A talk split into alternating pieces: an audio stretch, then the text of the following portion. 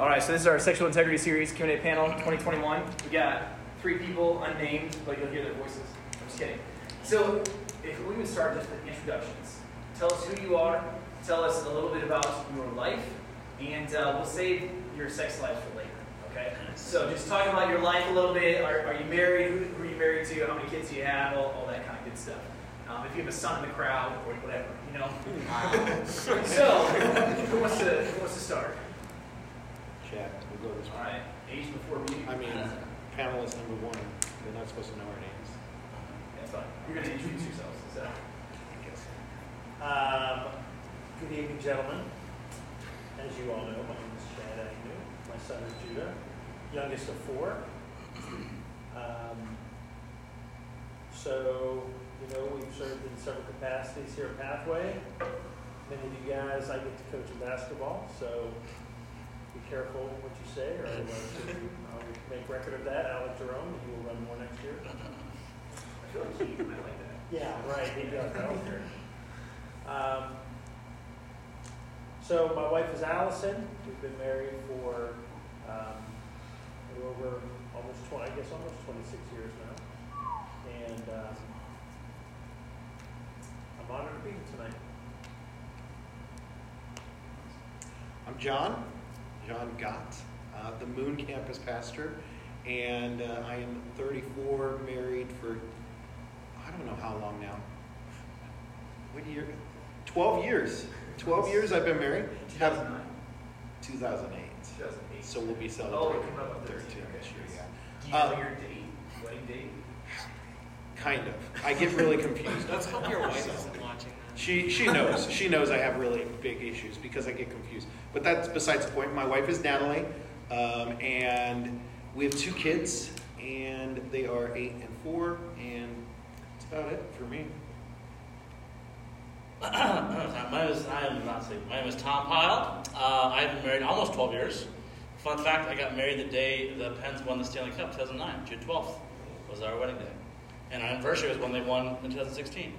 And the day after our anniversary, they won 2017. So we were the Penguins. Good luck, Charlie. Um, been married almost 12 years, be 12 years this June. Uh, my wife Janine works uh, in children's ministry. Um, we have two kids as well, six and four. That's it. Awesome. All right, any questions for the yet?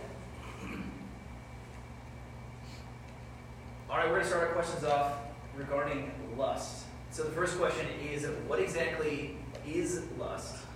And what does it mean to be lustful?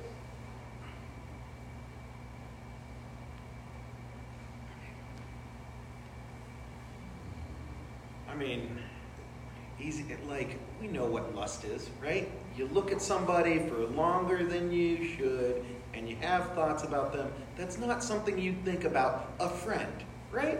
You think about something that's lust. I mean, let's not. Let's. It's not a technical term, but you know, it's it's lingering thoughts of sexual nature. Yeah, I'd say often it's it's it's uh, self-focused. What I want to do to that person. That person is not not necessarily an object to me, but it's not. I want to get to know them. They look like a cool person. I want to get to know who they are. It's they would look good up naked. You know, it's jumping to that almost instead of uh, and, and thinking of what I want to do versus hey, let's do something together. You know, that's that's friends.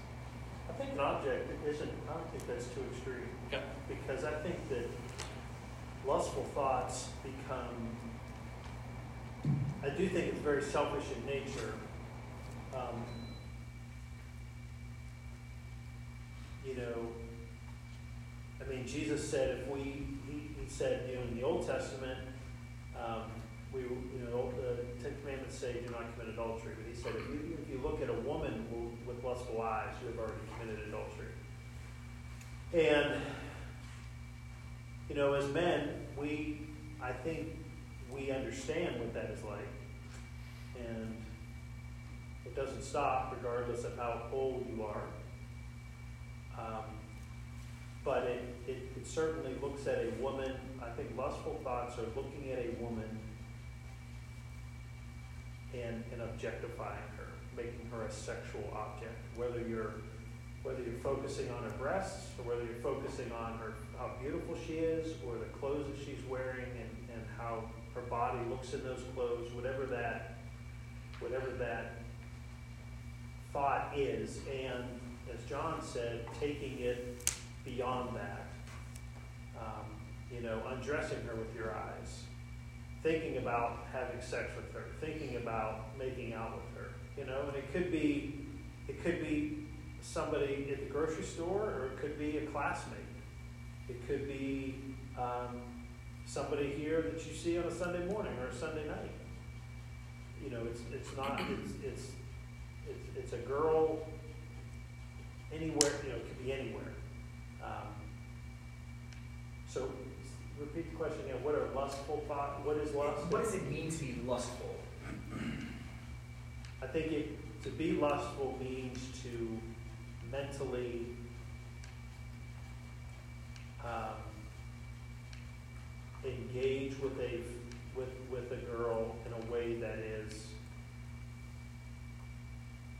that that is I guess is that is sexual. I mean, it's, it's it's in a sinful way. You know, maybe, maybe in a way that if maybe here's a good benchmark is would you be okay sharing your thoughts about that girl with somebody else? Sharing them with your mom or your dad? Or sharing them just here with us in public of what you thought about you wanted to do with that girl? Would you be okay sharing? And if, if you're not comfortable, if you'd be embarrassed or ashamed of that, my guess is that would be a lustful thought.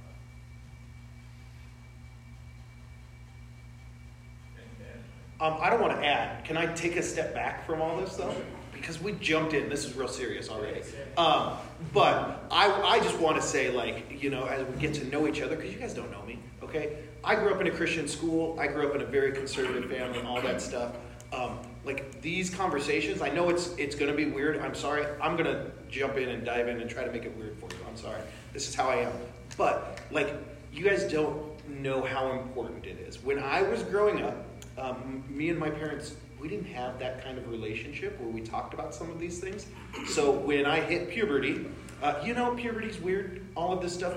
My dad, and I don't know, if you guys should talk about how did your parents do, go through the puberty talk with you? Because my dad literally threw a newspaper article at me that talked about what happens to you during puberty, you know, and A, weird. Like, can you imagine reading about getting a boner? Like, that's that's weird. I'm like, what? You know, I'm like an 11 year old boy. Like, what? And then on that same newspaper article, there was stuff about what happens to girls. And I was just like, obviously curious and then petrified at what I read. I was like, oh my goodness. And all of that to say, like, it's important to have open and honest discussions. We're not going to get into all of that here, but with your parents, with these sorts of things, with Ben, you know, it is, it's a good thing to have the discussions, as embarrassing as it is. And uh, we'll try to make it fun. And, you know, hopefully, and I'm sorry in advance, recording, please don't fire me, Pastor Jeff, because there could be stuff that I'll say. I'll take the blame. And I guarantee that any question you have or any thought you have is, is not new. Oh, yeah. Probably every guy in this room is having the same thought with the same question or has had the same thought and or same question. No matter how, I don't know, how weird you think the question is or how embarrassing it may be, I can almost guarantee that it has been thought or mentioned thousands and thousands and millions and millions of times. And probably all three of us and the other adults, the other adult men in the room have had the exact same thought, question, idea. And there's a lot of work, like even beyond that, like uh, my favorite thing, I did youth ministry for a long time, and we had a guy who helped with our youth ministry who was he was a cop and he saw a lot of stuff, and he was a new newer Christian, so he didn't know like this is how you talk and not talk during church. So we would talk about like finding people like dead people or finding people and these graphic stories and I would love, I'd love to hear him talk and share these things to see all of the kids like, what is he going to say? And I would be petrified myself, like, oh my goodness, what's he going to say? You know, but when you really hear all of these stories, like what's out there, yes, there's nothing new under the sun. You know, it's. I think there's a lot of, especially in Christian circles, a lot of shame that comes with it, um, and like, you know, sex is good. Apparently, marriage, our, our sex lives are better than Cardi B's, according to Ben. So, but I mean, like, it, it is. God created it for good. So I don't want it to be as weird as it, or shameful, I guess, as it can be. Question in the audience. I do, yes. So, kind of going back to the topic of lust, I wanted to kind of get your guys' perspective of like what would be a. I mean, I, there's no real form of healthy lust, but what's like a way that we can be attracted to somebody else without crossing that line into lust? That's the exact question I wrote down. Oh, Oh, that's right. Whoa. Oh, it's, it's almost But- like you so- recruited me I know. as a youth. well, Because that's like the question I think, you know, obviously nobody wants to just outright sin. I think a lot of people, they don't want to just sin. Mm-hmm. But especially when I was younger and I was in high school or college, you know, the first thing of when I wanted to become friends wasn't like, man, they have such really cool eyes. It was, I, if I'm being 100% honest, I was more so like, wow, she's really attractive. And I attraction is a big part. You're not going to marry someone you don't think is attractive. Right. attractive. And so what's like that healthy like line or like boundaries that you guys have found that's kind of like, you know, maybe I am teetering a little too close. I mean, just clearly, if you start thinking about her and get aroused, you know what I'm saying? Probably cross the line. Just saying. There's a there's a natural response, but above and beyond that, sorry. I mean, I think it's it's going to be obvious to you when it happens. Like you know, kind of like if you heard the sermon this morning. Uh, that was actually in a small group. Never mind, you wouldn't have heard that one. Um, but uh, th- there's a part where you know you're going too far. It's not a surprise. Oh, I, this thought is this a bad thought to have? You know it's a bad thought to have. Um, you know, controlling your thoughts is a different thing. It's not easy. I mean, I've been married 12 years. I still have those thoughts. I'm sure these guys do as well. Um, but but you know when it's like, hey, this is this is not going to be good in the end. It's going to lead to you know maybe I'm going to go online and look at pornography later, or I'm going to go to my room and masturbate because I have these thoughts. Um, so you know when it's when it's getting too far when you, you you're telling yourself you need to stop, or you say, or as as Chad said, hey, I wouldn't have this conversation with my mom or a friend, a close friend of mine. So I need to stop doing that and distract yourself from whatever it is. Stop looking at the person. Go talk to someone. Have someone close to you that you're open with, go you know go uh, talk to them about the thoughts or the feelings you're having, so they can help discuss that with you and, and work through those. But um, it's not a um, it's yeah, it's not going to be a surprise to you when it happens. Oh, I went too far. You already know I'm I'm, I'm heading that way. Um, but but a good way to stop is finding something else to do, going to talk to someone that you can trust, uh, and building that ahead of time. So, good friend, sibling, parent, whoever it is, say, hey, this is something I'm, struggling with. I want you to be that person I can talk to about it. So it's not just a surprise out of the blue. I'm having this thought. Who I talk to? You already know who you're going to go call or text or whatever it might be. I do want to add because you mentioned what's the positive side of things, right? Like, Mhm. you know, because it's okay. You, there should be some attraction, but where is that line? Like, you know, what, what is that natural attraction to a girl that you want? Like, just personality vibing? Like, that's that's a big deal. You should be able to joke around and be like, at the end of it, like, there's, it's. This is to sound ridiculous, okay? But I'm just saying stuff. Um, that warm feeling you get like with somebody, like there is that sort of like, man, this this was good. But then there's there's the other side, which is like the lustful. That doesn't. There's not as much happiness in that. You know, it's kind of like you kind of feel, you know, in your heart, you know what's right and wrong. God puts that in there with the Holy Spirit, and so those there, there is a lot of positives, and to to even notice things like, oh man, she just she was able to like keep up with me as far as telling jokes or even playing sports with her, or whatever that is. Like those are positive things, and there are things to admire about people, admire their relationship with God and all of that. So, so there is some positives, and you better be attracted to them.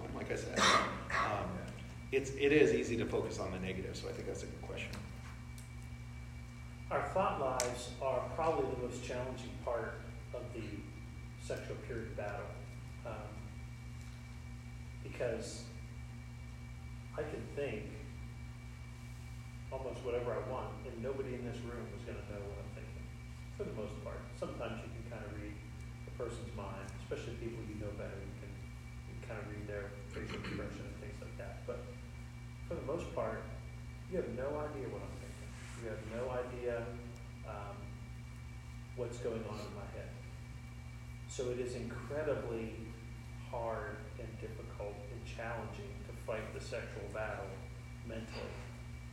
Um, but that doesn't mean that we can't claim victory in that in that battle. Um, and so I, I think there one one very not profound at all concept is you know garbage in, garbage out. What you pour into your mind, what I pour into my mind and my heart, that's what's going to come out. If I'm pouring pornography, if I'm pouring, you know, every TV show I watch, or every I'm rolling through school, or I'm rolling through the hallways of Pathway Church, and every girl I'm just checking her out. I mean, I'm and thinking what I would love to do to her or with her. Um, then I think we are, we are just giving in time after time after time after time. We are giving in to that to that fight, and we're not even we're not even putting up a fight.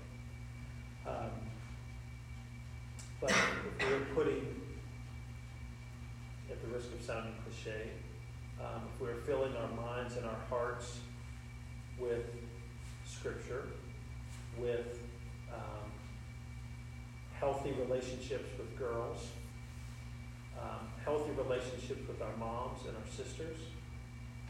Um, I, those there is fruit that comes from that. There is fruit that comes from that. Um, and so I think as we as we fight that mental battle of how do we not lust, um, it is a it is a it is a it's almost like taking each thought captive in our minds. And what is this a, is this should I indulge this thought or do I need to as Tom said is there is there some shift I need to make here? And what is that shift? It could be something silly you know what video game do I want to get into or what who do the who do the Pens play tonight or what do I got tomorrow? What homework do I have tomorrow in school? It could be just something silly like that, something simple. But it's when we when we dwell on a thought and we allow that thought to fester within our minds for 30 seconds, a minute, two minutes, five minutes, whatever, that you know, that is that is entangled with lust. So it's very much a it's a it's a it's a moment by moment battle that as men we're going to fight and, it, and it's, it'll be for our entire lives. It really will be. Does it get easier? No. Don't. Yeah. You always think like, oh, once I'm married, easier. No. Once again, because your thought life, you can do whatever you want. You can be with any girl you want to be with. You can do whatever you want to her. It just it's free rein. There's no there's no limitations mentally on what I can do sexually. So it does not get easier. So how do you fight it? That's the next question. Just thinking of lust, thinking that you know these gentlemen have maybe I don't know how many years they let's say you live a long full life, you got 70, 80 years left of this battle. Like how, how do you fight it? Why is it worth it? I, I guess would be like the other part of the question. Um, yeah, we'll stop there. How, how do you fight it and why? Well, the why is easy. The why, well, hopefully the why is easy. The why is, is it sinful? And I, I would like to think that each one of us has a, has a desire to, um, to honor Jesus and to please Him and to be obedient to Him. Um, it's also healthy for our female relationships to not lust after the woman that we're with. I mean, I would be, I would be devastated if every woman I've ever been in a, in a friendship with, or that I've even just known, if she knew the thoughts that I thought about her, it would be incredibly, and it would be, it would be devastatingly shameful. Um, so, one, I don't want to sin. Two, I want to obey Jesus. And three, it, it I don't want to say abstaining, but guarding against lust hopefully produces healthy relationships with females, whether it's a friend, whether it's it's um, you know a classmate, or whether it's a special girl. And the, the how, how do we? Is it, like, Yeah, yeah. So even so, the question is one, how do you combat lust? But the other is like, what are some practical steps to take when those mental temptations start? Like how do I? We'll get- probably hear this several times tonight. You know, accountability is always a great is always a great tool. Um, I've had various accountability partners throughout my life, men who are asking me the right questions, who are not letting me off the hook with easy answers, but digging into my life. Um, so I think that's one practical tool to guard against lust. Having another guy who's going to ask you, "Are you struggling with lust? Who who are these who, who, who is it, or in what, in what context? Another thing is, um, is, you know, obviously what we're consuming visually, whether it's pornography or it could be something as simple as walking through the magazine aisle at Walmart. Um, I, I would avoid those aisles. I would just, I would, I would avoid those contexts as much as you humanly can, humanly can. Um, I mean, we would all sit here and say, yeah, pornography, I don't want to look at naked women online. All right, we, we would all, I think we would all say that's a sin. But what about if I'm sitting there watching, I don't know, uh, I'm, I'm, I'm watching Harry Potter. So, you know, Her- Hermione's a good-looking girl. All right, so is that, should I not watch Harry Potter then? Should I not watch a movie that has Hermione Granger on it? Um, Maybe. So I, I would say that it, there, there, there are contexts, I think, that we find that we, that lust becomes a bigger struggle than in other areas. Um, and so controlling those areas and, and avoiding them if possible. If you can't avoid it, then you just need to be mentally prepared when you head into that, that you're ready to fight that battle. You're ready to fight that battle.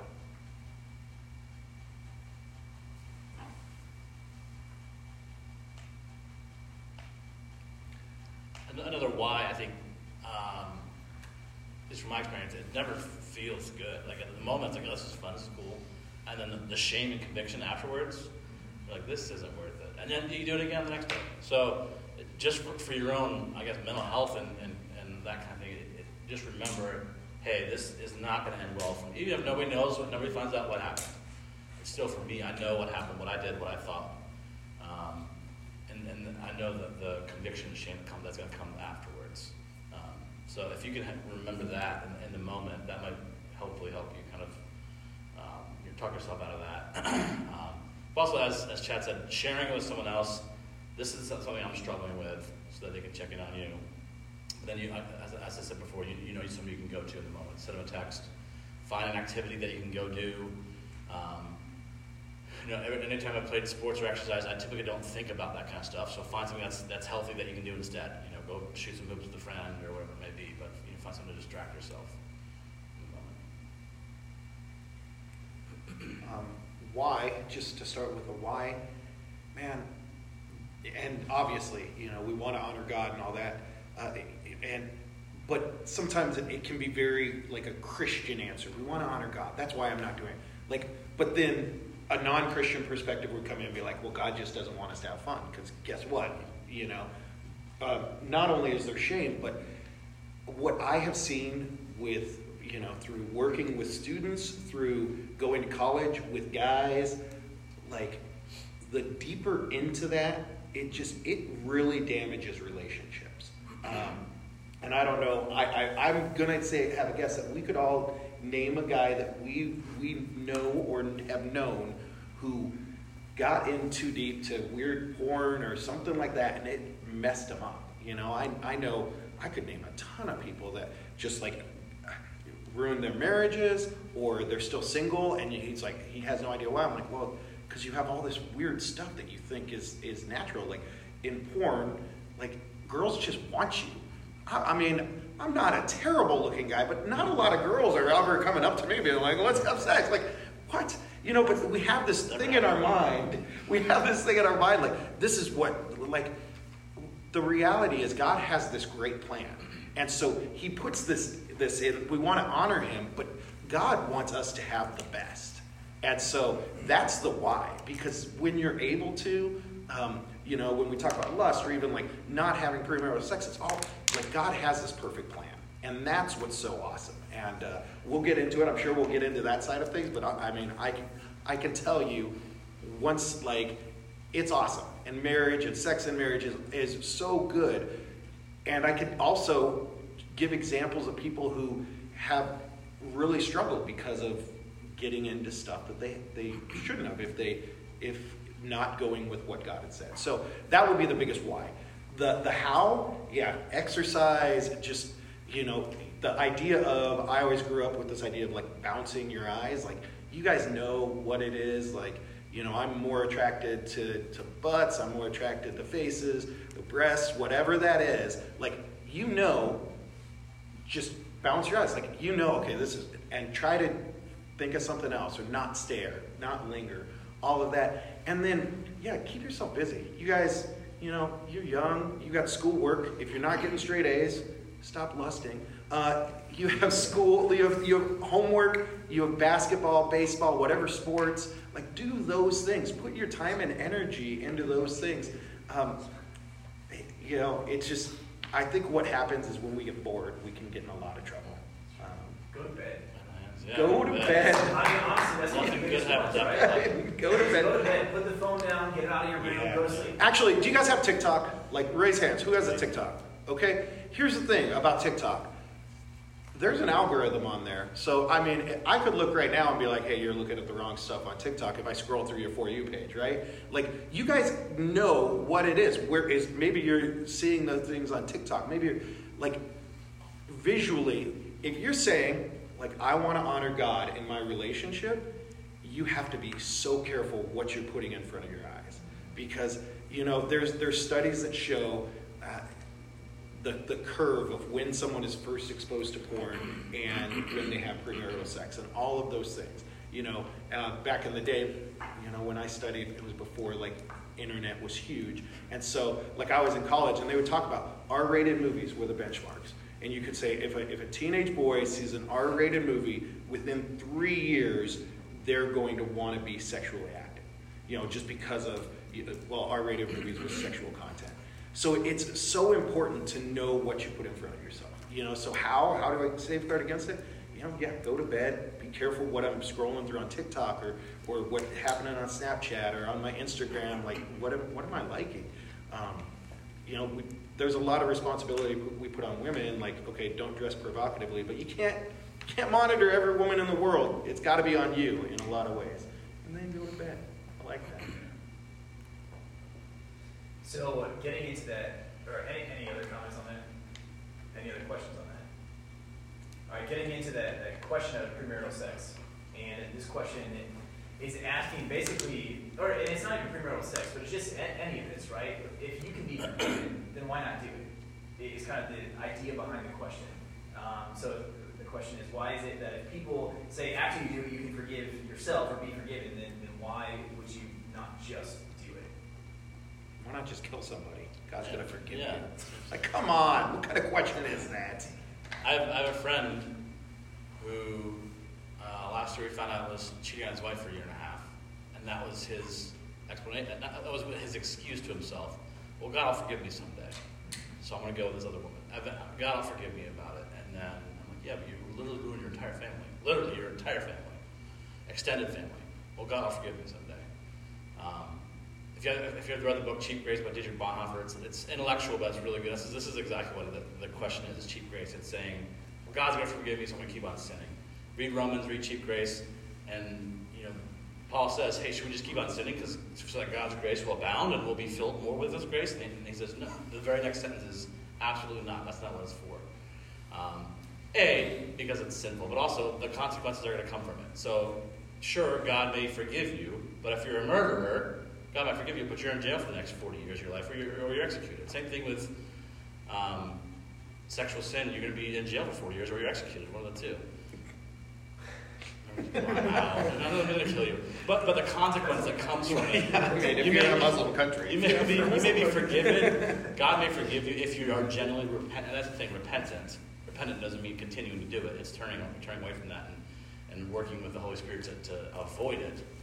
Um, if you keep doing the same thing over, and- over and over again and asking God to forgive you, I'm not going to get into theology if He will. Probably He will, but if He knows your heart isn't intent on actually changing, there's a difference between repenting and just just lip service.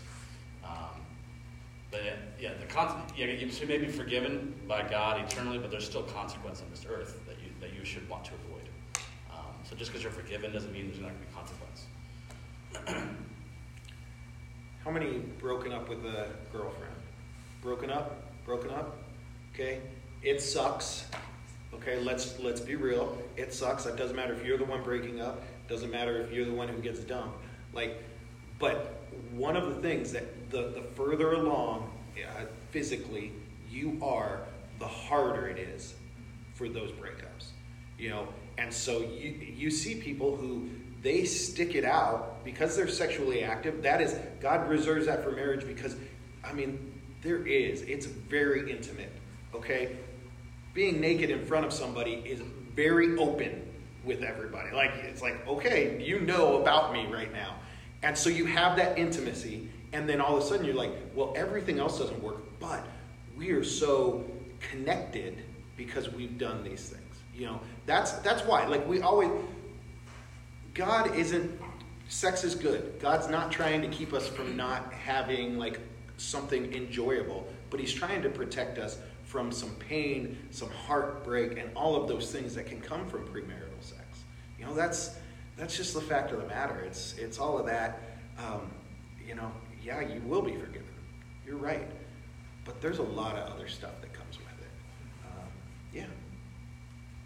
Um, so I think going along with the premarital sex question, um, what would you guys say? Kind of, it's pretty similar in the same vein of like the cheap grace question, but like for people specifically, when I was growing up in high school, a lot of people they ended up getting married in the end. So is that does that make it okay? Oh well, we're going to get married. We know we're going to get married. What would you say to people that are like, you know, well, we're we're intending to get married, so why not just have sex early? Why wait? Let's say they are actually even engaged. 'cause That is the Yes. next question. Why wait? Yeah. I, can I add- even add on to this? And uh, you guys both went to Christian colleges. We did. Um, We did. like, one up. it, should I just get married? Is is premarital sex worse than divorce? Right? Because I, I mean, I went to a Christian college. I know so many people who they got married so they could have sex. Is that the right reason? Since I asked the question, I'll have to answer it. He's thinking ahead. Yes, it is, it is still sinful to have sex. As, you know, as both John and Thomas said, I mean, sex is a awesome, awesome experience. It is, it feels tremendous, it feels, uh, the physical sensation is awesome. The intimacy with your spouse is awesome. Um, it's fun, it's enjoyable, and all of that is how God created it. He did not create the sensation of sex as just dangling a carrot out in front of us and being like, look how great this is, but you can't have it. Um, however, it, it is, is experienced to its fullest within the context of marriage between husband and wife. And that is how God created it. And that is why He created it to bring two individuals and make them one. Physically, make them one. And also just from a uh, emotionally, from a relationship standpoint, to make them one. Um, the world, the, the world just doesn't doesn't get that. The world doesn't will not communicate that to us. It doesn't communicate that to us. So, do we do we trust our heavenly Father enough that the way He designed sex is the best way for us to experience it. And if we do, then we wait. Whether we're in a one month dating relationship, a five year dating relationship, whether we're engaged, whether it's one week before our wedding. I'm getting married in a week. I don't, what's the big deal? Well, I would say the same thing back. It's one more week. What's the big deal? Just wait. Why not wait? Um,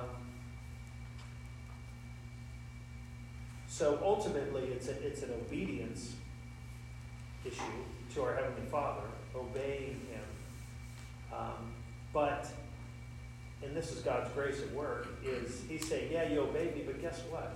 You get the absolute best of what I have designed.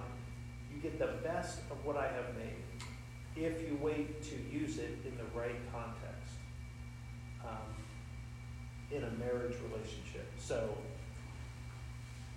so to answer your question, I would say it, it absolutely is, is, is sinful to engage, in any sex outside of, with your, for us, with our wives.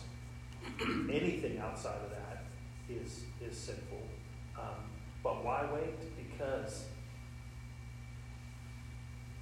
I mean, let me, let me give just a really dumb analogy. When I know that Allison and I are going out to dinner, you know, whatever we have a date, even if it's something silly, like we're just going to Panera or something, some, you know, some simple place.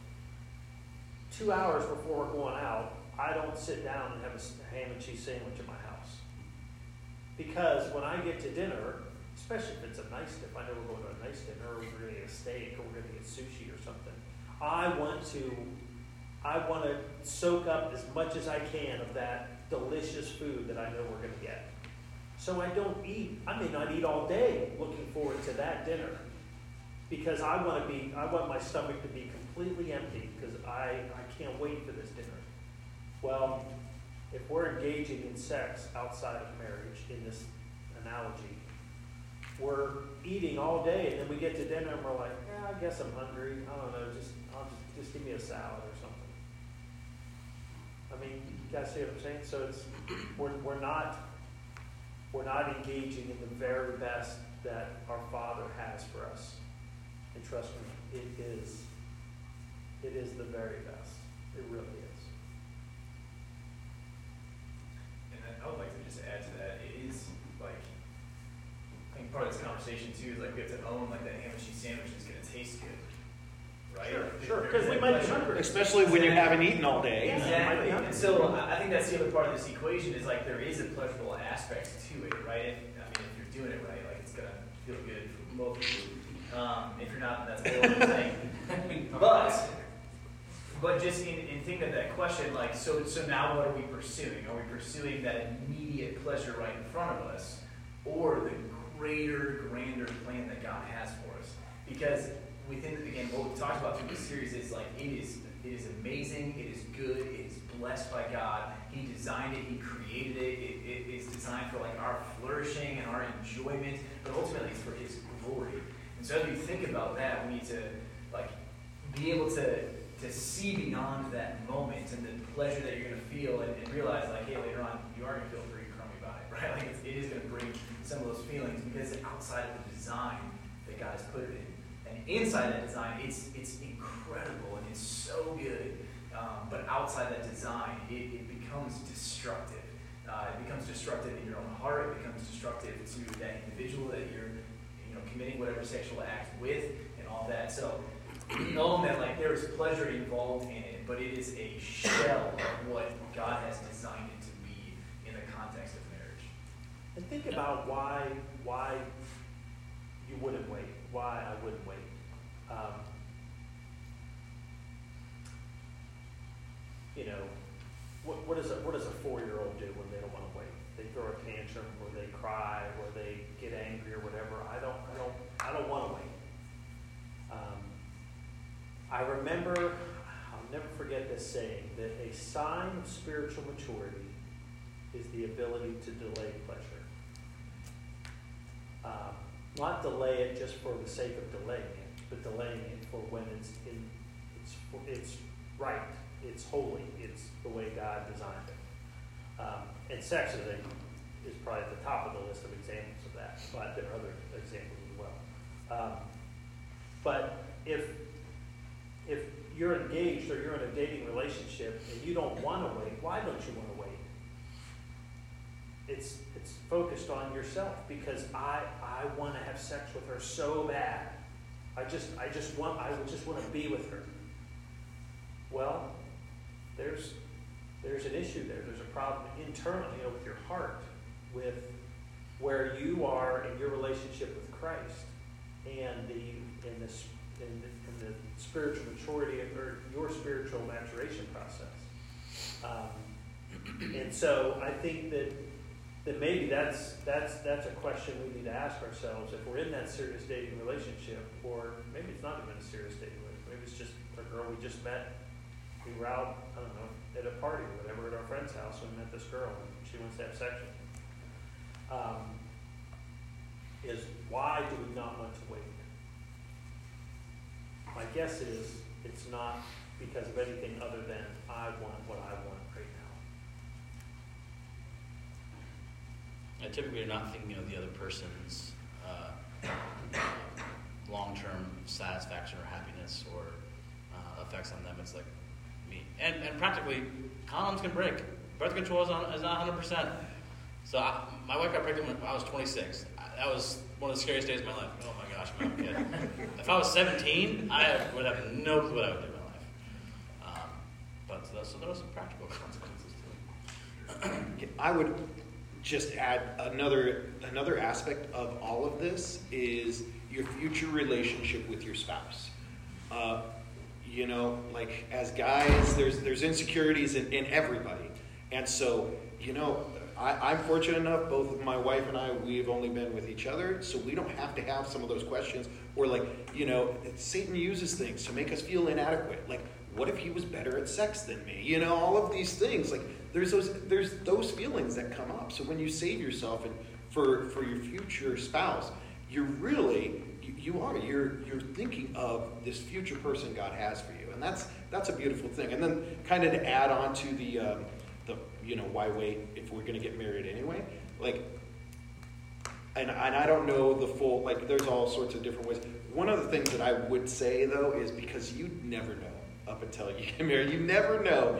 And when you do get married, practical life advice make sure you have premarital counseling. Sit down with someone, have premarital counseling.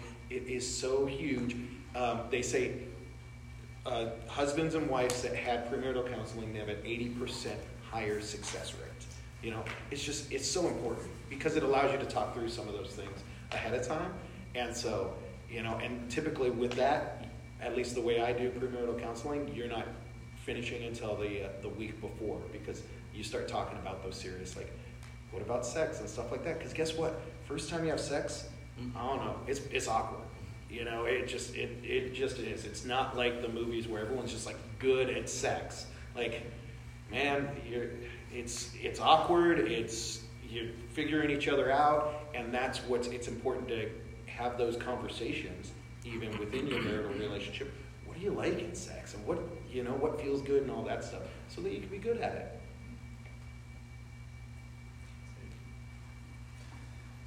Um, so we're to change trajectories and go into a different conversation that's a little bit more self-focused. But before we do that, anybody have any other questions they want to toss in?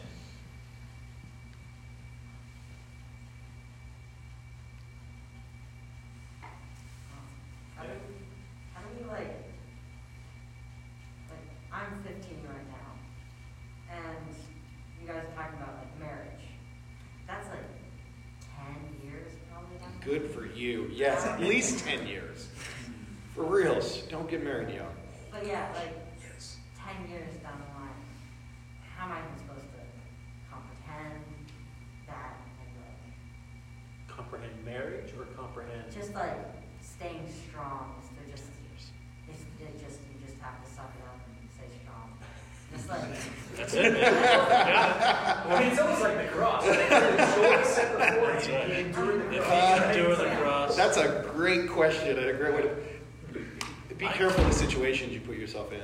You know, for sure on that. Um, Yeah, yeah, be, be careful on that. I think that's, that's also one of the, the, one of the more important, you know, they say, you know, don't be unequally, unequally yoked. That's one of the more important reasons too.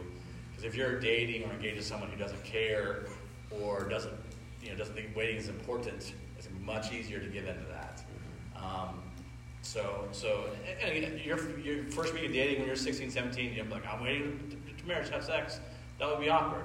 But once you're dating longer and you if you're getting more physically intimate with that person, then you have that conversations. And, you know, this is something I'm waiting for. Um, and if they're if they're not, then I think it's a clear indication that this isn't the person God wants me to have to be with me at this point. Um, yeah, and, and I mean, I don't know. I'm trying to do. Jesus, Jesus did it for 33 years, so you can do it for 10. Stay busy. There's Yeah. all sorts of stuff you can do. Like, I mean, I, I, don't know. And, and people are different, but I'm a fairly, like, always on the go sort of person. I mean, if you're always on the go, you don't have time to do other stuff. And honestly, I had, I like, I loved with in college, like, just hanging out with my guy friends. I was a pizza delivery driver. It was the best job I ever had. Sorry, Jeff, don't listen.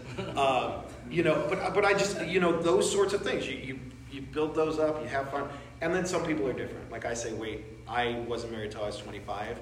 I could have probably. I wish it would have been longer, just because I was having so much fun. Um, and I, I don't even drink. Like, um, it just I just did a bunch of stuff, and I worked at camps and stuff like that. But then some people they get married. I don't know. Did you get married, John?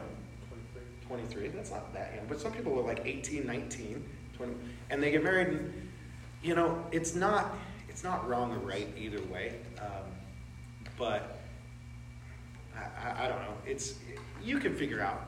It's it's not one of those things. I I don't think it's one of those things that you're like, oh my goodness, I can't do this for 10 years. Stay busy, have fun, enjoy life. So Alec, I want to make sure I understand your question. Are you, are you saying, how do I, how do I not engage in sex when I think, boy, it's, I'm looking at ten years minimum? Is that your question, or is it, is that? I don't know, it's just kind of like, marriage seems so far down the line, just okay, comprehending that. sure. Um, I, I, one additional thing to, to toss out there is, you know, you guys are, are at the age where you start to recognize things in women that you may desire in a wife. You may or you may not. But I'm saying those are things you're starting to formulate. Um, and so, and so, if you have a desire to get married, which if you don't, once again, that's fine. Um, but if you have a desire, if you think, yeah, one day I want to be a husband, I want to be a dad, um, I, one mental approach you can take is, what do I desire in a woman? Um, and then what kind of man attracts a woman who's like that? And, you know, if you desire, let's say for instance, you desire a woman who displays the fruits of the Spirit, okay?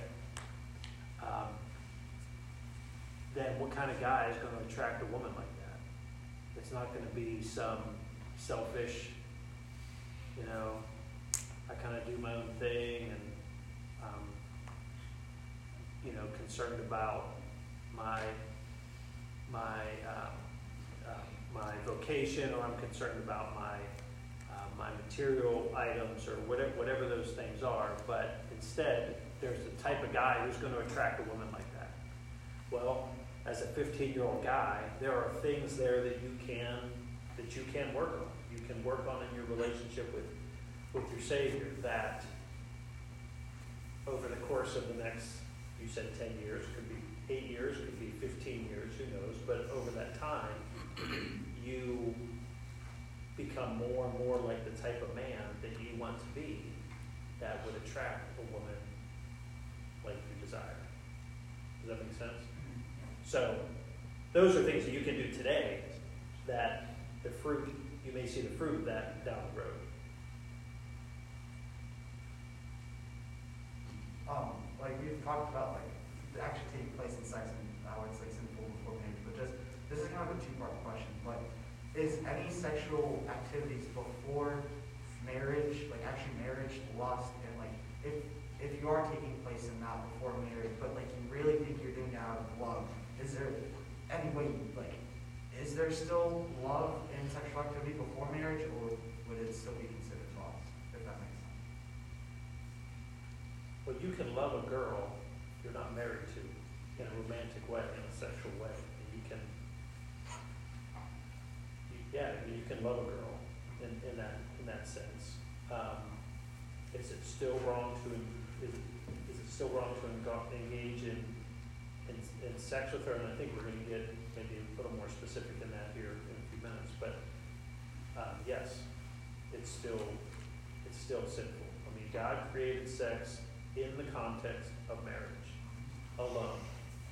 It's very, that's very clear. There's no, but what if, or what about this situation, or we were gonna do this, or, no, there's none of that. It's very black and white. Within the context of marriage between man and woman, that is where, that is the context in which God created sex to take place. And that is the that we can't say this enough. That is the the pinnacle of of a sexual experience is with your spouse. Um, no matter what the world tells you, that is the pinnacle. So it's not like God's giving us something second best or second rate or, well, yeah, I know you need to have sex. All right, go ahead and do it in marriage. No. He's saying, I want the very best for you. And this is the, I know you better than you know yourself. I made you, I created you. I created the sensation that you feel when you have sex. I know, I know it exactly. So, to experience that to the fullest, this is the absolute best place for that. So anything outside of that is, number one, we're disobeying our Father, but two, we're compromising that. We're, we're getting something that's second rate. It's, it's just, it's just not, it's not as good. Does that answer your question? Adding on, I, like I said before, at the more physical intimacy that you have, it, it's just, it's a closer bond and connection.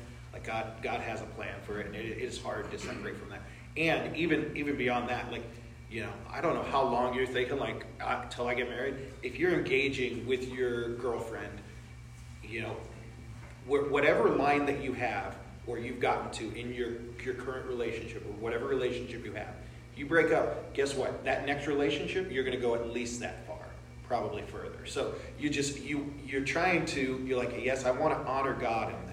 That's that should be our question more than anything. It's like not like okay, how much is too much or anything like that. Like what what's the best? And and you know we we know what God wants. We we know God wants us to not have, and we we can understand our physicalness, you know, of what kind of starts crossing the line, and um, and yeah, it's it's the best thing we can do is to avoid it, uh, just and not do it because of that sort of thing. And it, it is God does. It's not that God doesn't want us to enjoy life. It's that He has wants us to enjoy our marital relationship so much more.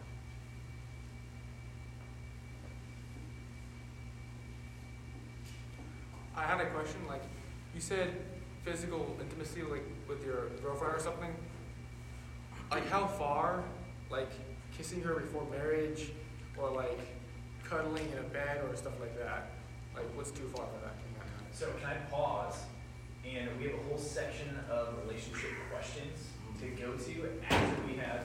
So uh, Self gratification question. yes. Let's go. We, we'll be quicker too. Because that is exactly one of the questions of, of boundaries and dating and relationships and some of that. And e- even one was submitted, like, is it sinful to make out before marriage and some of those. So some of those questions are coming. So we can put a pause on that and just jump into this, and then we'll get into just specifically a bunch of like relational questions and, and specific boundaries and some of that. Um, so yes, let's go to self gratification or masturbation, as it is better known as. Um, is it wrong? Is masturbation a sin? Yes. Yeah. Once again, we talk about God has created sex to be within the context of the marriage relationship. Masturbation is a perversion of that. It is, it is, um, it, it is outside of the marital engagement or the engagement with my wife in sexual intercourse. That's the physical part of it. But let's be honest. When you masturbate, what is going on mentally? We are engaging mentally in sex with a woman who is not our wife. Um, which gets back into our lust discussion and things like that.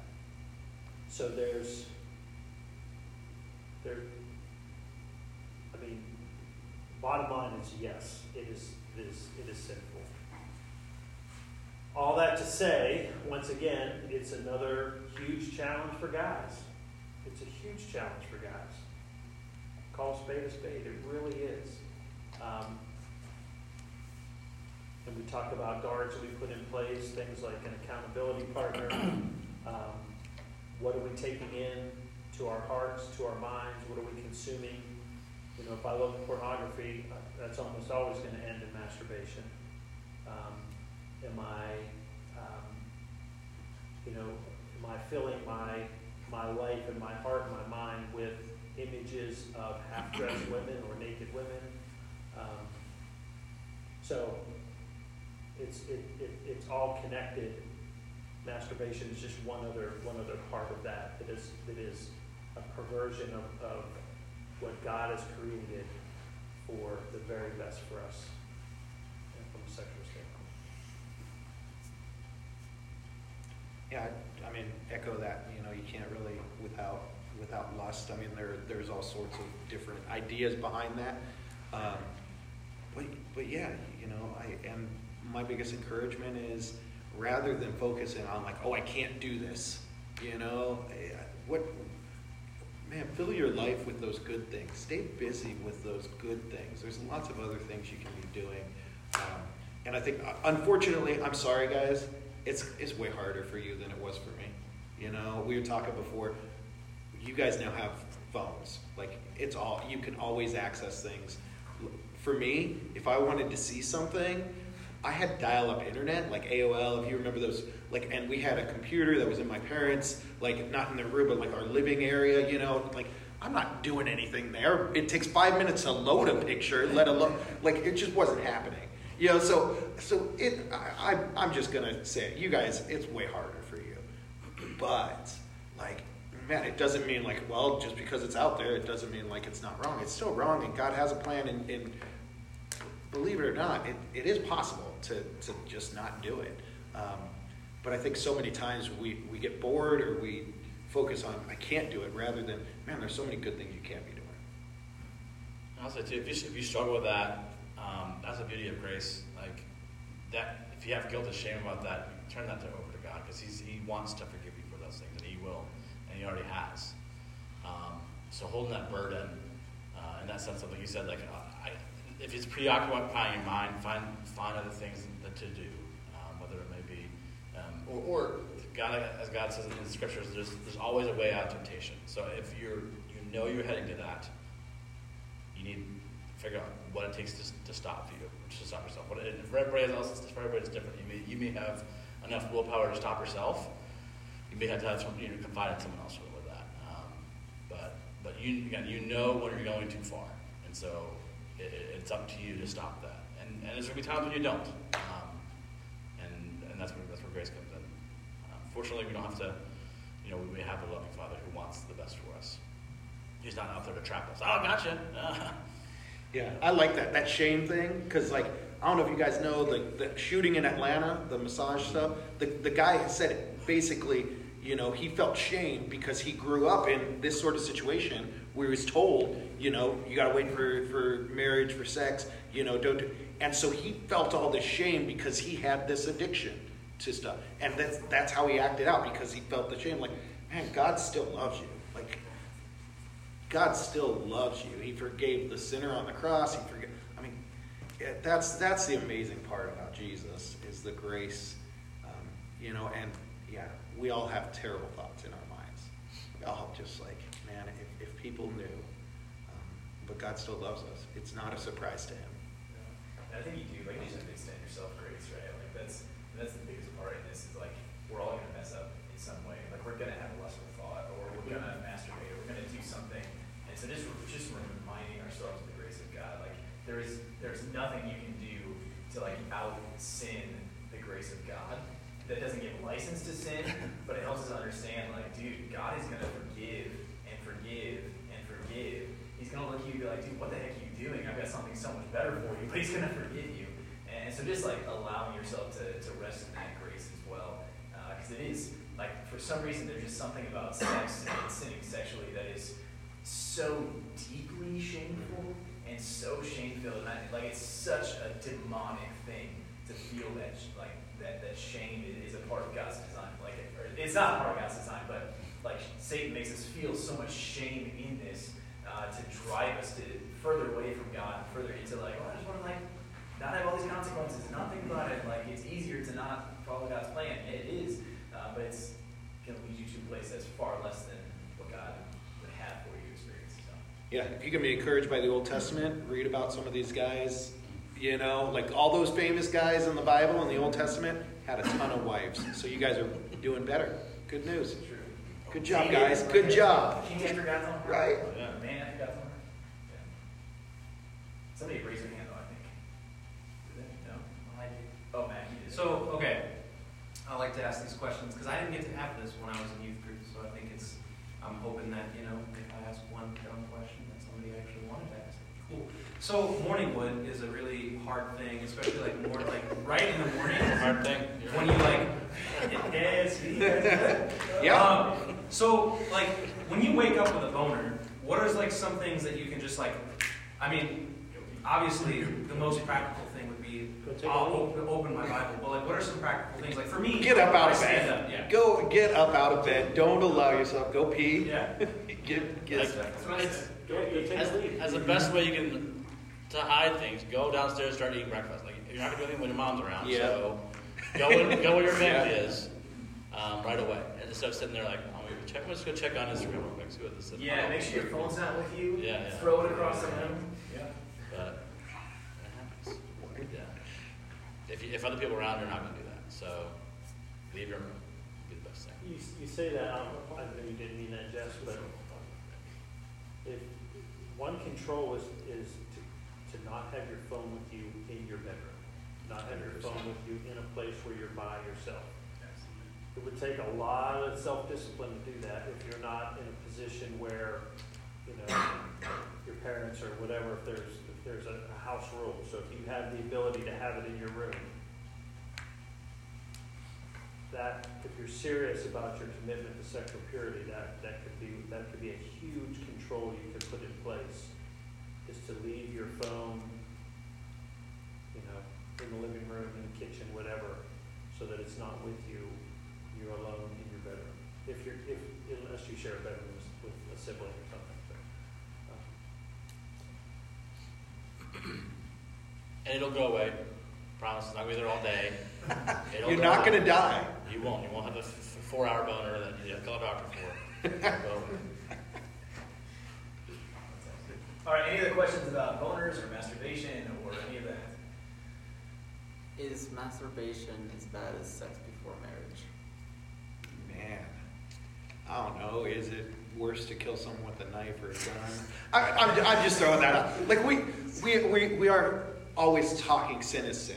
Like let's let's sin is sin. Um, man, that's a good question because in that you're you're not committing an act with somebody else, so you're not causing someone else to, to act in sin. Or at least to their knowledge. To their knowledge, but yeah, to their knowledge. But like, I don't know if like I, it is a good question. I don't want to say, but it. I think our goal ultimately is how can I be as as best and as pure as possible. You know, let's let's start with that. Like, how can how can I be as pure as possible? I don't want to justify it like oh it could have been, but um, let's strive for purity in all things and um, yeah. all sin put Jesus on the cross. So whether I masturbate or whether I have sex with a hundred women before I'm married, each one of those sins put Jesus on the cross. So in that sense, It's just a lot easier from, to from, a, masturbate from, than from a sin, yeah, from a sin standpoint, it e- equally equally put Jesus on the cross. He had to die for each one of those sins. As John mentioned, obviously, if I'm having sex with a woman, there's there are much potentially well, there are bigger consequences to that than if I masturbate alone in my room. Um, so from a from a worldly standpoint or a practical standpoint, the the masturbation sin is much it's it's a, it's it doesn't have as far reaching consequences. If I have sex with a girl, she can get pregnant, and then there's a whole uh, there there are a whole lot. There's a lifelong I don't want to say consequences because there's a person that you're creating, and I don't want that person is not it's not a mistake, but there there's a lifelong of consequence there. Whereas if I masturbate, it's not the same. But as John just said, which is perfect, it's not about well how much can I get away with or this isn't as bad. It's about what do I want to honor Jesus in every single nook and cranny of my life? Whether I'm whether a thousand people are watching me or whether nobody's watching me. Do, uh, Jesus knows every little thing I do.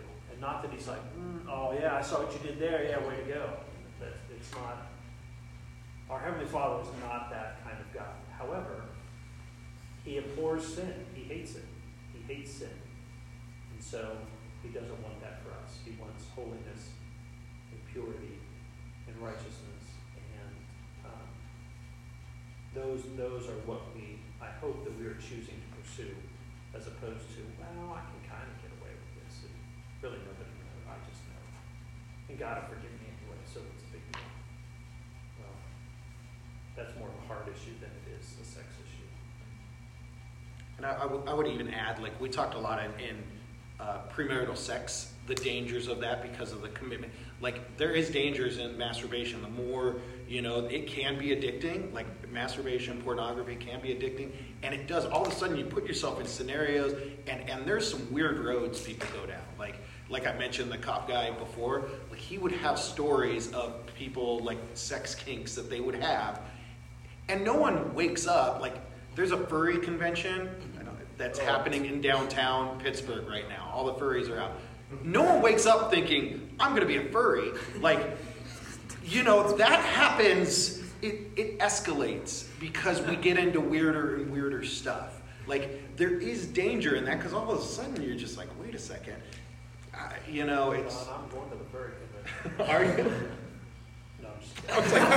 Because some people are into furry. I actually went to a guy in college who's a, who's a furry guy, furry convention, and he got it from playing a character in our Christian college play. Oh, he really loved me.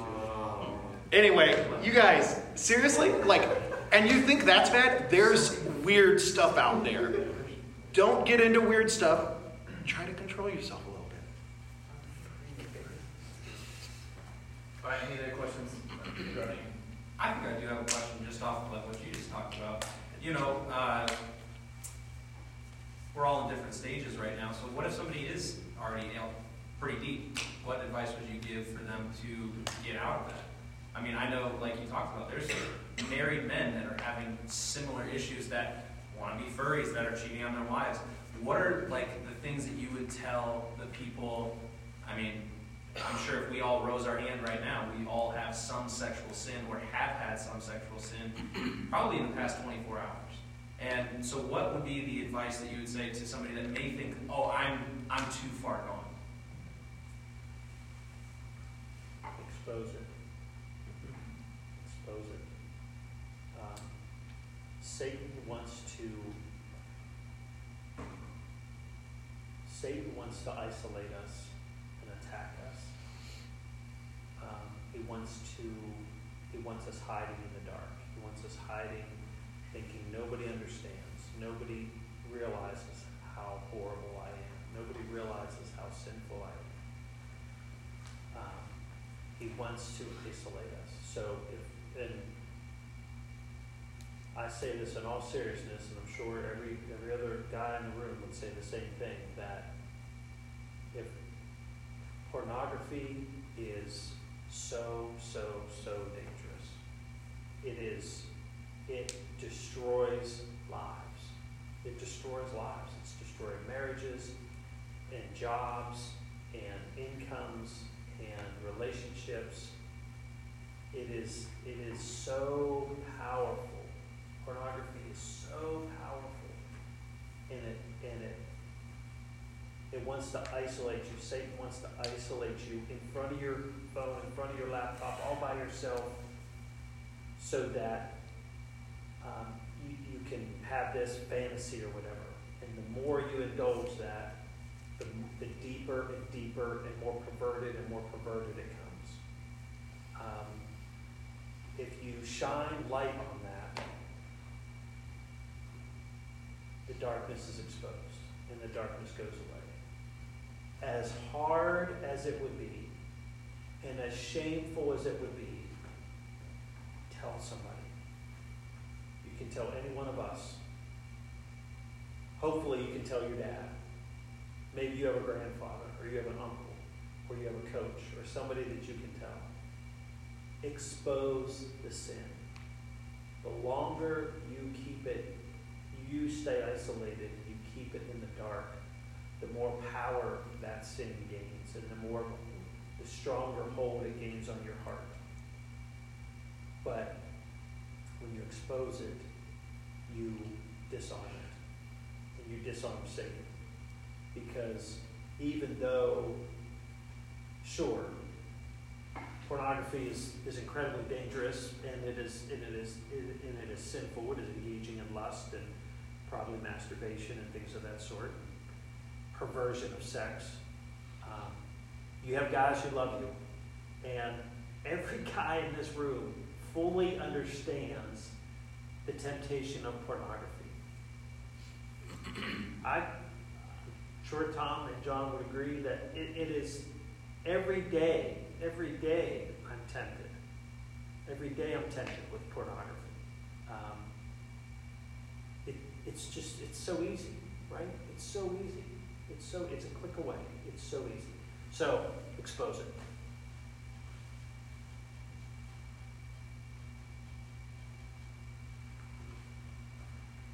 You guys have anything to add? If you don't, it, it's just going to get worse. Yeah. Like, It's gonna get It harder. will get Yeah. exposed at some point. yeah, Right? sin will find you out. It'll, it'll, it'll be exposed at some point, whether you do it at step six or step six hundred. In six hundred, it'll, it could be a lot, it could be a lot worse than step six. And that, that conversation is going to be very difficult and hard and embarrassing. Um, but when you're 30 and you're married and you have two kids and somebody finds it, that's going to be much worse. Yeah, Tiger Woods is a great example. You guys, dude, he was incredible, amazing, at the top of his game, had all this secret stuff with secret women and all this stuff. It, if it had stopped early, man, he'd still be the best golfer in the world.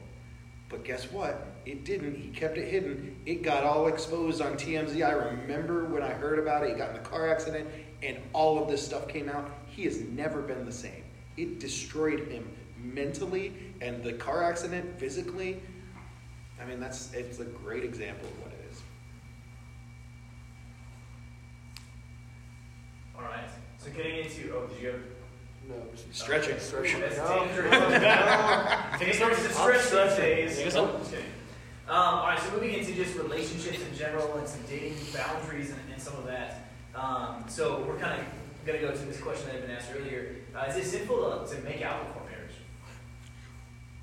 Uh, I would say no. Um, That sounds like a question. yeah, well, because I mean, I don't define, I don't, I I don't um, deem what's simple, what's not. I think if, if it makes you lead to wanting to do other things, then you need to stop. If it, if your your girlfriend at times that's her line, that's your line, you both stop. Okay, great. But you go home and then you think oh, I could have done more, and then you go on the computer or the phone, and th- then if it's leading you to, to you know lustful actions or thoughts, then you have a conversation that this is too far for us.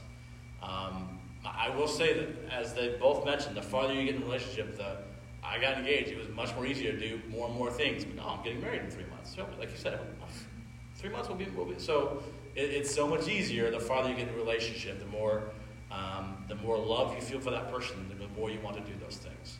Um, so if if you know stopping at making out is very difficult for me, then don't do that um, because it's. And, and here's here's the the biblical and worldly perspective. The burden is on us as men. Um, we lead the relationship in this in this way. If uh, and sadly, uh, you know, women and young girls at this age, it's harder for them to, to, to say no to a guy than it ever has. Well, I don't know if that's true or not, but it's it, it's the, the shame they'll feel, the embarrassment. Well, I, I don't want to say no to him because what if he tells somebody I'll be embarrassed? So the farther you take it, the mo- most likely the farther they'll go with it. So the, the responsibility is on you, whether you like it or not, to, to be able to say, hey, I'm leaving this relationship. Uh, if I if I think this is too far, then we need to stop. And I think, so just to touch on that point for a moment, uh, one of the girls asked a question, and again, we don't know who it is, right? So, but one of the girls asked a question of, how can I say no to a guy without being lame? mhm. right? And so like that's that's questions that are running through the minds of girls of how can I say no to a guy pressuring me to do something and not be lame, not be uncool, not be like shamed for saying no. And so that's something that you guys need to think about of like, okay, you need to have that boundary conversation. You need to know like, okay, I shouldn't do this. I, like I'm gonna set the tone here. Like it's not like us figuring it out as we start to do things, but it's like, okay, I know I'm not gonna pressure her to do anything. Because why, right? We're comfortable waiting, we're content to wait, right? And two, like, just, oh, she went along with it, she must like this. That isn't necessarily true. Um, if you don't have that conversation ahead of time, um, that it, you, you might assume things, oh, this is okay, she likes this too. And she might be like, oh, what am I doing? This is too far. Um,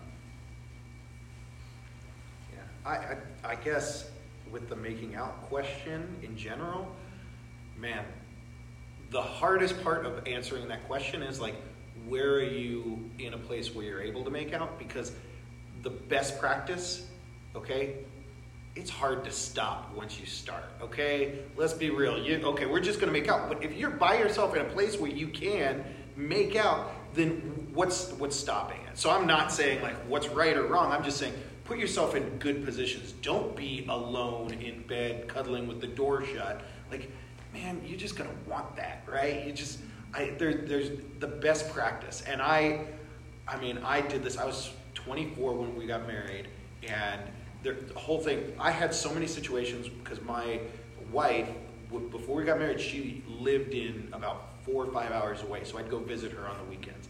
I'm a grown man. Um, you know, there was one time her mom had a heart attack, so I have to go up. I took her up there with her. Guess what? No one's at the house. She was her mom's single mom. No one's at her house. Where do I stay? I had to find out in the middle of the night, find one of her friends who I barely knew, say, "Hey, can I can I crash on your couch?" You know, because I didn't want to be in the same place alone with her all night. Guess what? That's going to be tough. I know that as a 24 year old man.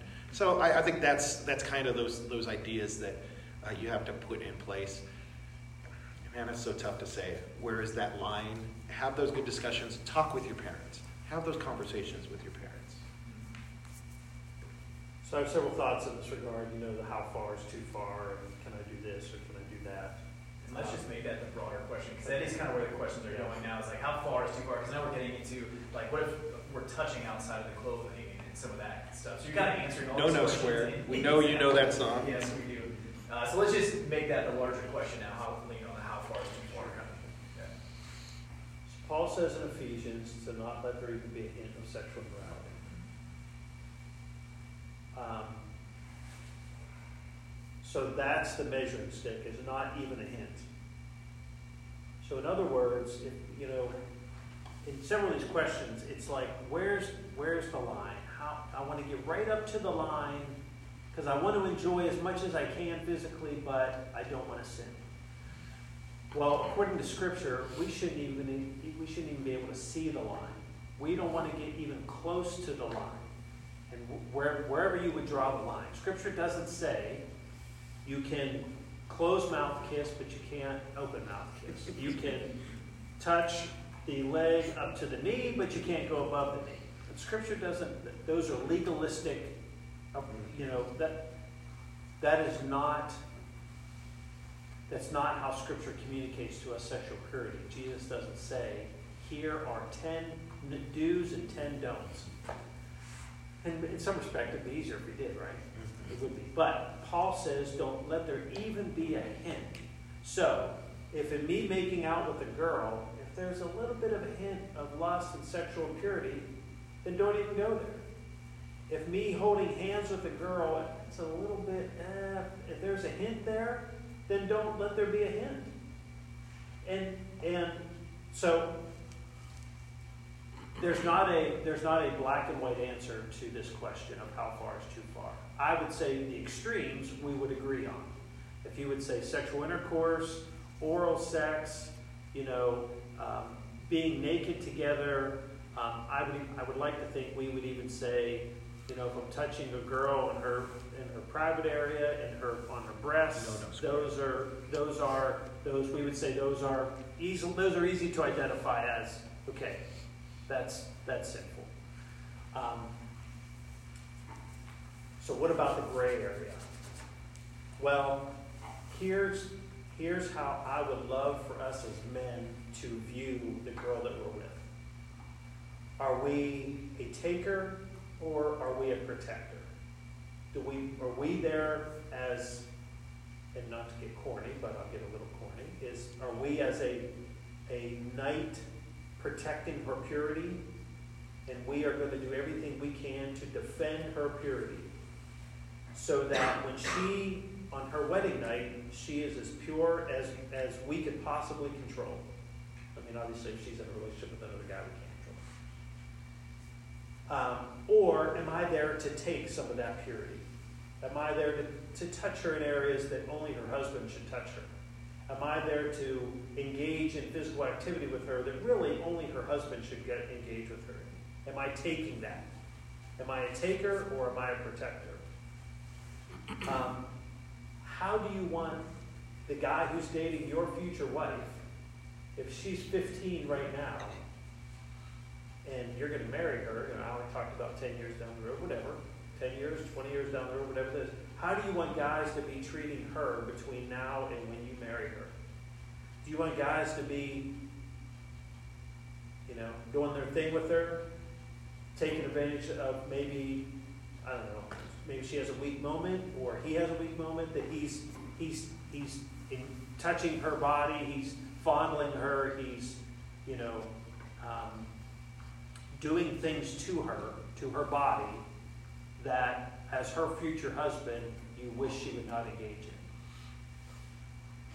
Well you are with somebody else's future wife. There's only going to be in theory there's only going to be one girl that you marry so whoever you date until you marry that girl is somebody else's wife. How do you want people to treat your future wife is how you should be interacting with that girl that you're with and being a protector of her purity.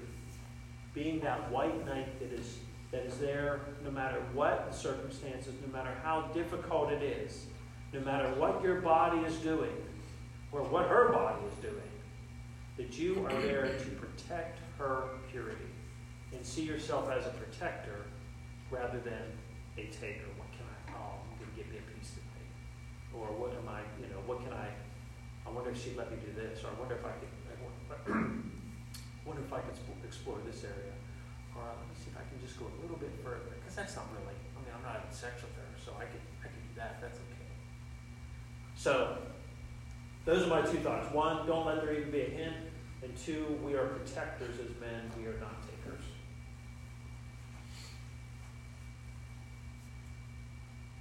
Is there anything to how far is too far? Alright. Um, how do we, um, I guess here, here's a question for you in particular. If, you remained pure while dating, how did you do it? So thinking of some of those temptations in dating, but also in engagement. I don't know about you guys, but I know as soon as we got engaged, it felt like the temptation. Short engagement. like- Short engagement. exactly. Uh, yes. Amen to that. Um, but how did you, in particular, like, you know, what strategy did you use? How, how uh, yeah, what did it look like for you to stay pure if you did uh, prior to marriage with, with your with your spouse? So like you were dating the woman you did marry. Just, I, I mean, I already said it, but just putting ourselves in the right positions where it wasn't, um, it would have been really difficult to um, engage in that. And like I said, there, there's some times where it got really tough, especially as you get older, because you both, you know, have your own cars, you have your own place. Um, yeah, just being mindful of that, and um, yeah, I don't know. It, it just it, it. I think as you're growing in your relationship with God too, yes, it's tough, but you, when you're seeking to honor Him, there is something that you're like, okay, I, you you understand, and you're both seeking to honor Him, um, which was really really cool to be able to do together.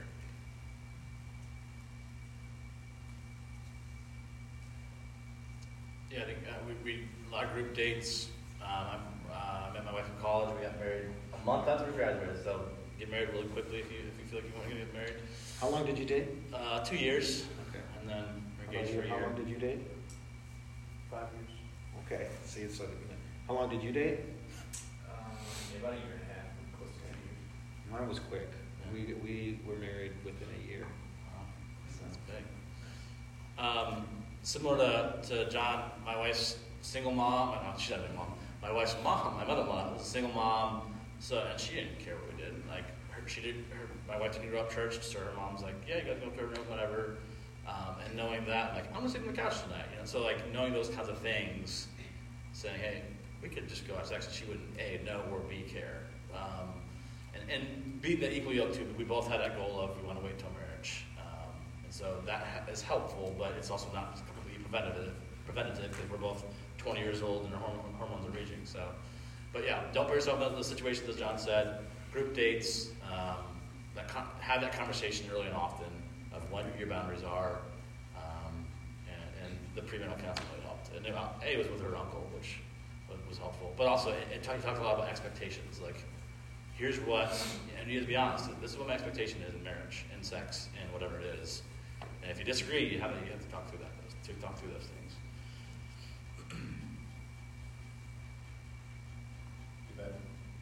So, do you recommend, even for just dating, that they only date girls that know Christ? It's easier. Unequivocally, yes. Not even, would, yes, one hundred percent. Yeah, yeah, it's so hard. I, I kind of, you know, there is, and I've seen it a lot. Missionary dating, like, oh, I'm going to lead them to Jesus, but it doesn't work. I mean, in, in the nicest way, God can change their hearts, and then you can date them. Um, And I would say too, like you, not even just somebody who goes to church, right? That like even bears the name, like uses the name Christian. Like you want to not date somebody who just like is a casual church attender. Like you want somebody who's got like evidence of, and you guys want to be showing evidence of somebody who like loves Jesus and is growing in their relationship with him. Uh, because there are a bunch of people in youth groups or all across the nation that like bear the name Christian or use the name Christian, but are, are not living Christian lives or living in obedience to the Word of God. Uh, so even that, you have to be a little bit careful of, of saying like, oh yeah, I'm dating somebody, they go to church.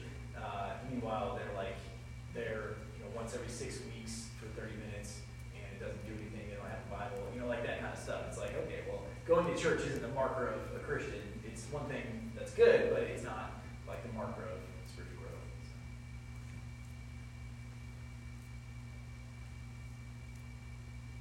Chad, I want to give you an opportunity if you want, to still share about staying pure before marriage, dating for five years. I mean, that's a significant amount of time. Yeah, it was Uh, four years, I apologize. Oh, all Um.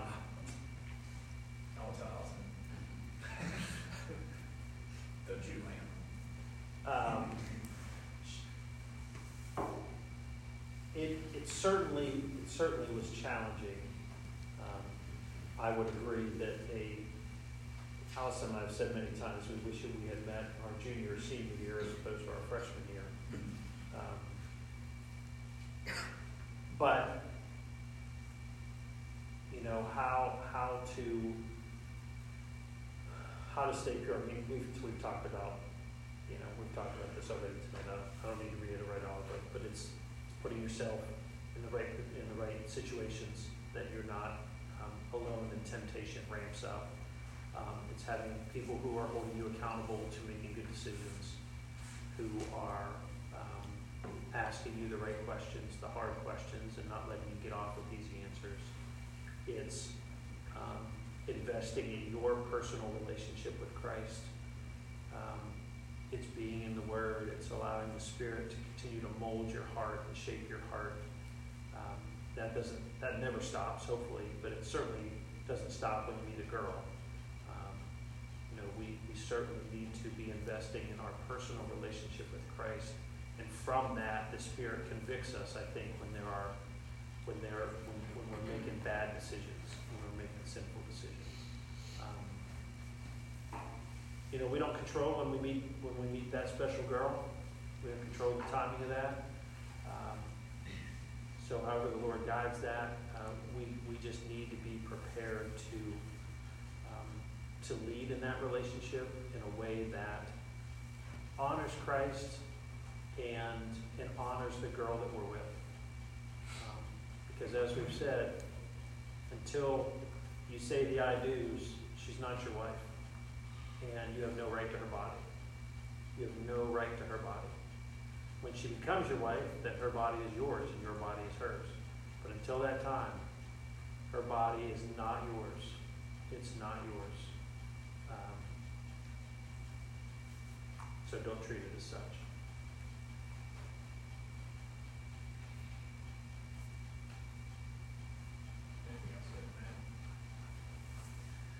Um, because this was a specific male question to ask, it's a little bit of a tangent, uh, but it's one that we kind of discussed discussed offline. Um, within the confines of marriage, is the use of contraception okay? Birth control, Yeah. condoms. Oh. Can you stop yourself from having kids? Which is an interesting one. I mean, I don't know who asked that, but that's uh, insightful. I didn't know that was even a, a question, you know, growing up. Um, but we, yeah, we kind of talked about that in a lot of different ways. And um, Chad, I, one of the things you said that, what- that was so good was, you know, you kind of dealt with that and in your own personal relationships, and you feel you don't feel shame in your decision or whatever, right? I, how did you? I don't My, remember. my, it's another thing the scripture does not address specifically. Um, and, and so, uh, I think it comes down to each couple, each husband and wife couple, and how you want to handle that. And, and let me, let me make a, a clear delineation here that, um, abortion is sin. Abortion is not a form of birth control. Um, therefore, any drugs or, or anything that is aborting a fertilized egg, um, I, I think falls under that umbrella of abortion. So I'm, I'm not, when I talk about birth control, I'm not talking about those methods. Uh, we're talking about things like the pill or the, or a condom. Um, and maybe there are other things too, but, um, so I, I think the, I think birth control comes, comes down to the decision between a husband and wife, and there's a, there's temporary birth control and there's permanent birth control.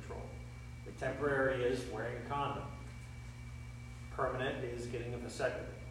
Um, Allison and I, uh, very, very early in our marriage, very early in our marriage, we, we did, uh, she was on the pill, but there were, you know, when a, when a girl takes, um, takes the pill, there, it affects her hormones, it affects her, the chemical balance of her body, and there could be ramifications to that, just in her moods and things like that.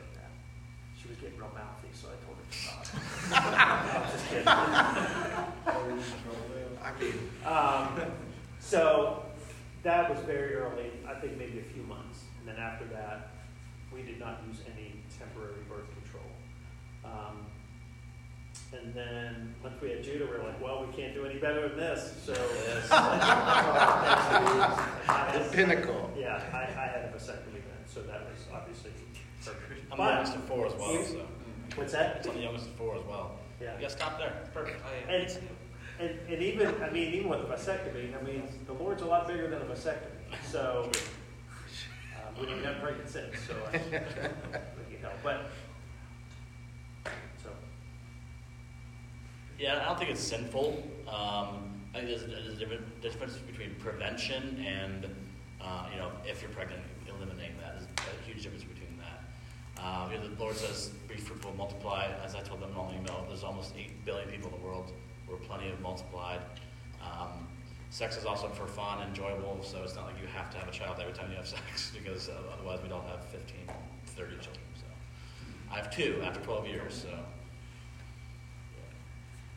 Yeah, and, and you know, Chad mentioned it's not like biblical. The, the the only one argument is there's one where a guy he's basically he's supposed to be like the kinsman redeemer, and instead he pulls out and he spills a seed on the ground. Is how it says, um, and people use that to say, oh, it, you, you shouldn't let you know your semen go to waste. Well, okay, I'm still going to use a condom. That's not good enough for me. But uh, but you guys like that's that is something between you and your spouse to have those conversations. Have those conversations with your parents. Understand, um, yeah, all of those things, and think through. I, I don't have any problem with it, um, using it, which is why we only have two kids. And if I had it my way, we would have zero. So. Um, Amen, brother. But yes. It's the goal. I'm not going to win, but. I know, right? That's how it happened with me. Three. All right, does anybody else have any other questions they'd like to ask? It is 8 yeah, we'll, we'll make it quick, whatever it is. But- I wanted to ask one quick one. This was going back to the relationship and whatnot. Um, for people who haven't been in relationships, um, what would be some like red flags? Because I mean, as much as we talk about it, you know, kind of almost like that same question of like, how can I t- like say no without being lame? And then what would be some like red flags? Because personally, for me, I was, in my opinion, manipulated um, a little bit early on in my relationships with people um, where I didn't really know. They were just like, oh, I'm super sad. Like, can you cuddle me? Blah, blah, blah, blah. And it's like, sure, yeah, I feel like I'm doing a good thing. And then all of a sudden, that good, like, that good thing leads to another thing. And so, what would be some, like, red flags that you guys would kind of maybe point out? Of, like, hey, uh, if she comes to you like this and she's in a really emotional state, try to comfort her from afar or something like that, and maybe less physical approach? Or what would be some things that you would say is like, maybe step back from this? Yeah, I- mean, I'd say for that, particularly for that example, like that's not a normal thing to do with a friend. Um, even if you're dating that person, again, I think, as as Chad said, if you know, hey, there's this is potentially going too far, or I'm having thoughts other than just cuddling, then you stop if it's a friend or someone that you know or someone you just met, like this isn't a normal thing you do with a, a random person in your class or someone I know from that I grew up with. This is just you don't you don't get that physically close with someone that's just a friend. Um, so that would be red flag. If, if they keep pushing something, if you if you have a clear boundary, you've, you've told them they continue to push it, I would just we need to be done there. Whether it's ending the relationship, whether it's um, taking a break, or, or just if they continue to push it, it's not it's not worth it. It's they don't have the same goal as you do in mind. Um, and, all- and, and in the same same way we see it, we talk about us, like if we're the one pushing it, it, it's because of we want it for us. They don't want this for you; they want that for them. And like I want this this action for me because it's going to feel good. That's, and they're not thinking, oh, if, if he tells me, it'll make him feel good too. It's like no, because that's what I want. and that's that's kind of uh, them being selfish. But Yeah, just kind of add with that, like if that if they're doing something that makes you uncomfortable or you feel that marriage is a long time. I don't know if you know this, it's a long time, forever. Uh, so if there's if there's stuff like that you notice, or you're, you're gonna have to deal with this forever. So make sure, like it shouldn't be hard. You shouldn't, especially right now. You shouldn't have to be fighting to stay in a relationship. It's okay to break up. It's okay to be like, you know what, we're better apart. Enjoy your time. The best thing you can do, be a part of youth group. Enjoy this. Enjoy, you know, your sports, your schoolwork, and God's going to bring someone along for you. Um, there's no need to rush it. Um, yeah, I don't know. Like any red flags, like forget girls at this point. Just hang with the guys. Come on. yeah, like I'm serious. I was like, man, I, all through college, I, I I dated one girl for a little bit, but I had so much fun,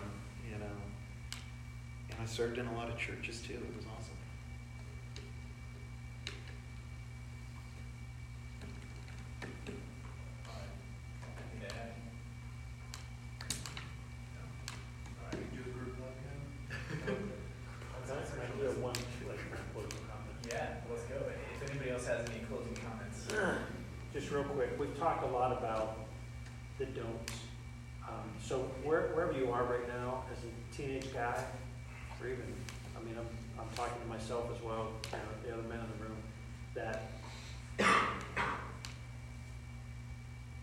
God's grace is bigger than any sin we've committed. And um, no matter how much shame we may feel or how much guilt we may feel, we do not need to be afraid that God draws a line to his forgiveness. If he says, well, I just don't think you've really done it this time. I'm tired of forgiving you. My, my grace does not extend that far. He hung his son on a cross so that we can be forgiven.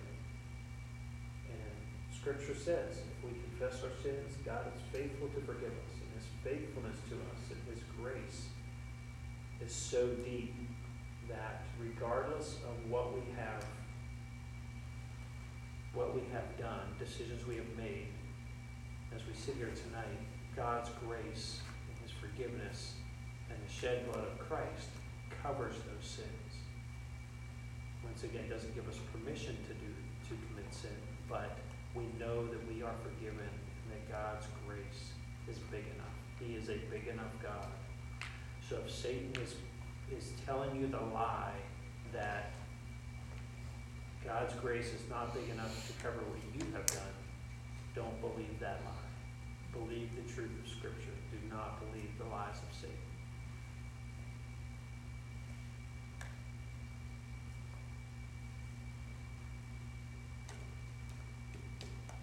Is there anything else you want to share? No? Can't say any better. All right. Tom, would you pray for us? Yeah. Yeah, we, uh, we thank you for this, this Sunday, Lord, um, just the chance to come together as men and talk through uh, difficult but really good things, Lord. I thank you for Pastor Ben and his desire to have this conversation here, and for the, the guys who came. Um, Lord, this, it's not easy. It's not easy to talk about. Um, it's, it's not easy to, to think of the things we've done or want to do.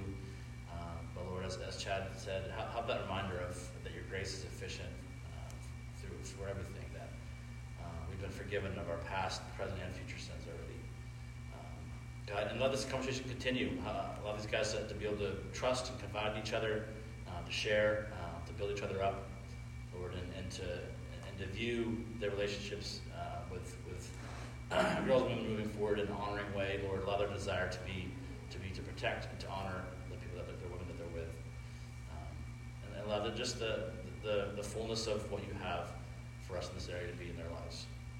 We pray this in your name. That is just as we end, like that is the hope of this is that it's not the end of the conversation, like it's the end of our series on it, um, but really that it would just be a continuing conversation that we're able to like the door is now open, like anything's on the table. Ask any question, whatever is going on in your heart or your, your life, like be just feel open to talk about. Like you see one of these guys walking around in the hallway, just like stop and be like, hey, can I talk to you? Or like you see one of your youth leaders, like dude, text them, call them, whatever. Uh, talk to your parents, uh, whatever it might be, but continue this conversation. Uh, don't don't just like stop It's like hey now we're done like having a series about it, but like we want this to be ongoing. So, thanks, gentlemen. Thank you guys.